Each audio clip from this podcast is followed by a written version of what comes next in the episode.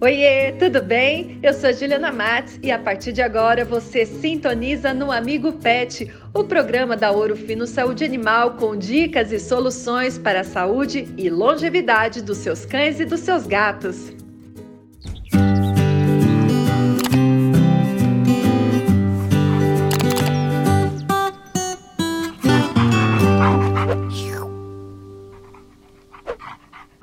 Pessoal, tudo bem? Tá começando o nosso amigo Pet e hoje a gente vai continuar com a nossa série de alergias na pele de cães e o assunto de hoje é otite alérgica. Vamos ver?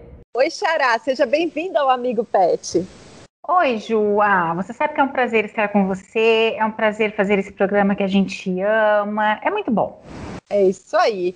Ô Ju, e a gente continua com a nossa série sobre alergias na pele dos nossos pets. E hoje a gente vai uhum. falar de a otite alérgica em cães. Então já te pergunto, o que é otite? Então, Ju, a otite é uma afecção do ouvido.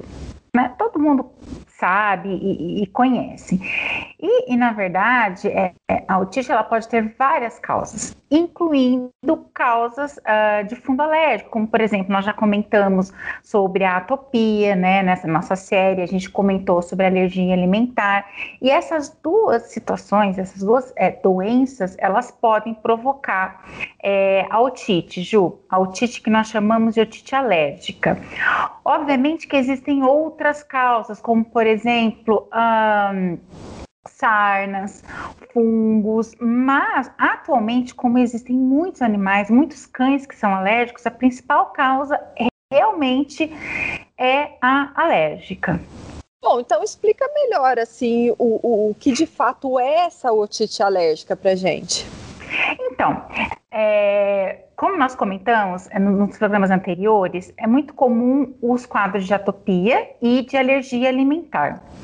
E aí, a, essa reação de hipersensibilidade, né, ela pode se manifestar somente no ouvido, Ju. Por exemplo, é, hoje existe uma estatística que diz que uh, 80 a 85% dos cães atópicos desenvolvem a otite. E 20 a 25% desses cães, eles só apresentam otite. Então, é uma das causas principais. No caso da alergia alimentar, sabe-se hoje que 60% dos cães têm uh, alergia alimentar junto com otite e 35% deles apresenta como sinal principal. Então, assim, a otite alérgica, ela nada mais é que uma, digamos assim, uma consequência dessas outras doenças que a gente está comentando. E como que a gente vai saber se o nosso cachorrinho está com otite alérgica? Como que Olha, ela vai mostrar ali? Entende? É facilmente detectável, né? É, assim, geralmente é, o, o, animalzinho ele coça, ele se incomoda, ele choraminga. Aí se você pegar assim a orelha vai estar tá inchada e demasiada às vezes está até espessada vai ter descamação, é, pode ter queda de pelo ali na região da, é, das orelhas. Então, assim, é, é facilmente o. Tanto que, Ju, nós sabemos que os proprietários dos tutores eles já até sabem o que é a motite, assim, embasado nesses sintomas que a gente está comentando. Ele olha assim para o cãozinho, ele vê é, esses sinais, né, que a gente está tá comentando, ele fala: hum acho que meu cão está com otite, eu preciso levá-lo no veterinário. Então, realmente é muito, é muito é detectável, facilmente detectável uh, você perceber que um cão está com um problema no ouvido, que é uma é. otite. Mas aí começou com uma otite, pode virar outra coisa, ou seja, ah. pode agravar o quadro? Pode, porque, por exemplo, como nós estamos falando de otites de origem alérgica, né?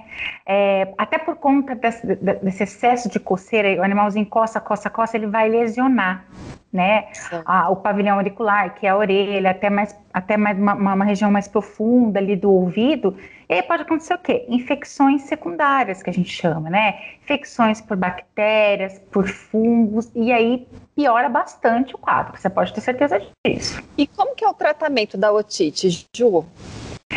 Ju, primeira coisa, é óbvio que se tem que chegar no diagnóstico da causa dessa otite. Então, por exemplo, se for uma otite de origem alérgica, se for uma otite provocada por uma atopia ou por uma alergia alimentar, não vai adiantar ficar aplicando um produto tópico, né, um otológico na, no, no ouvido porque essa otite ela vai estar sempre voltando, voltando. Então, é, o que, que é interessante? Obviamente, levar um médico veterinário, né?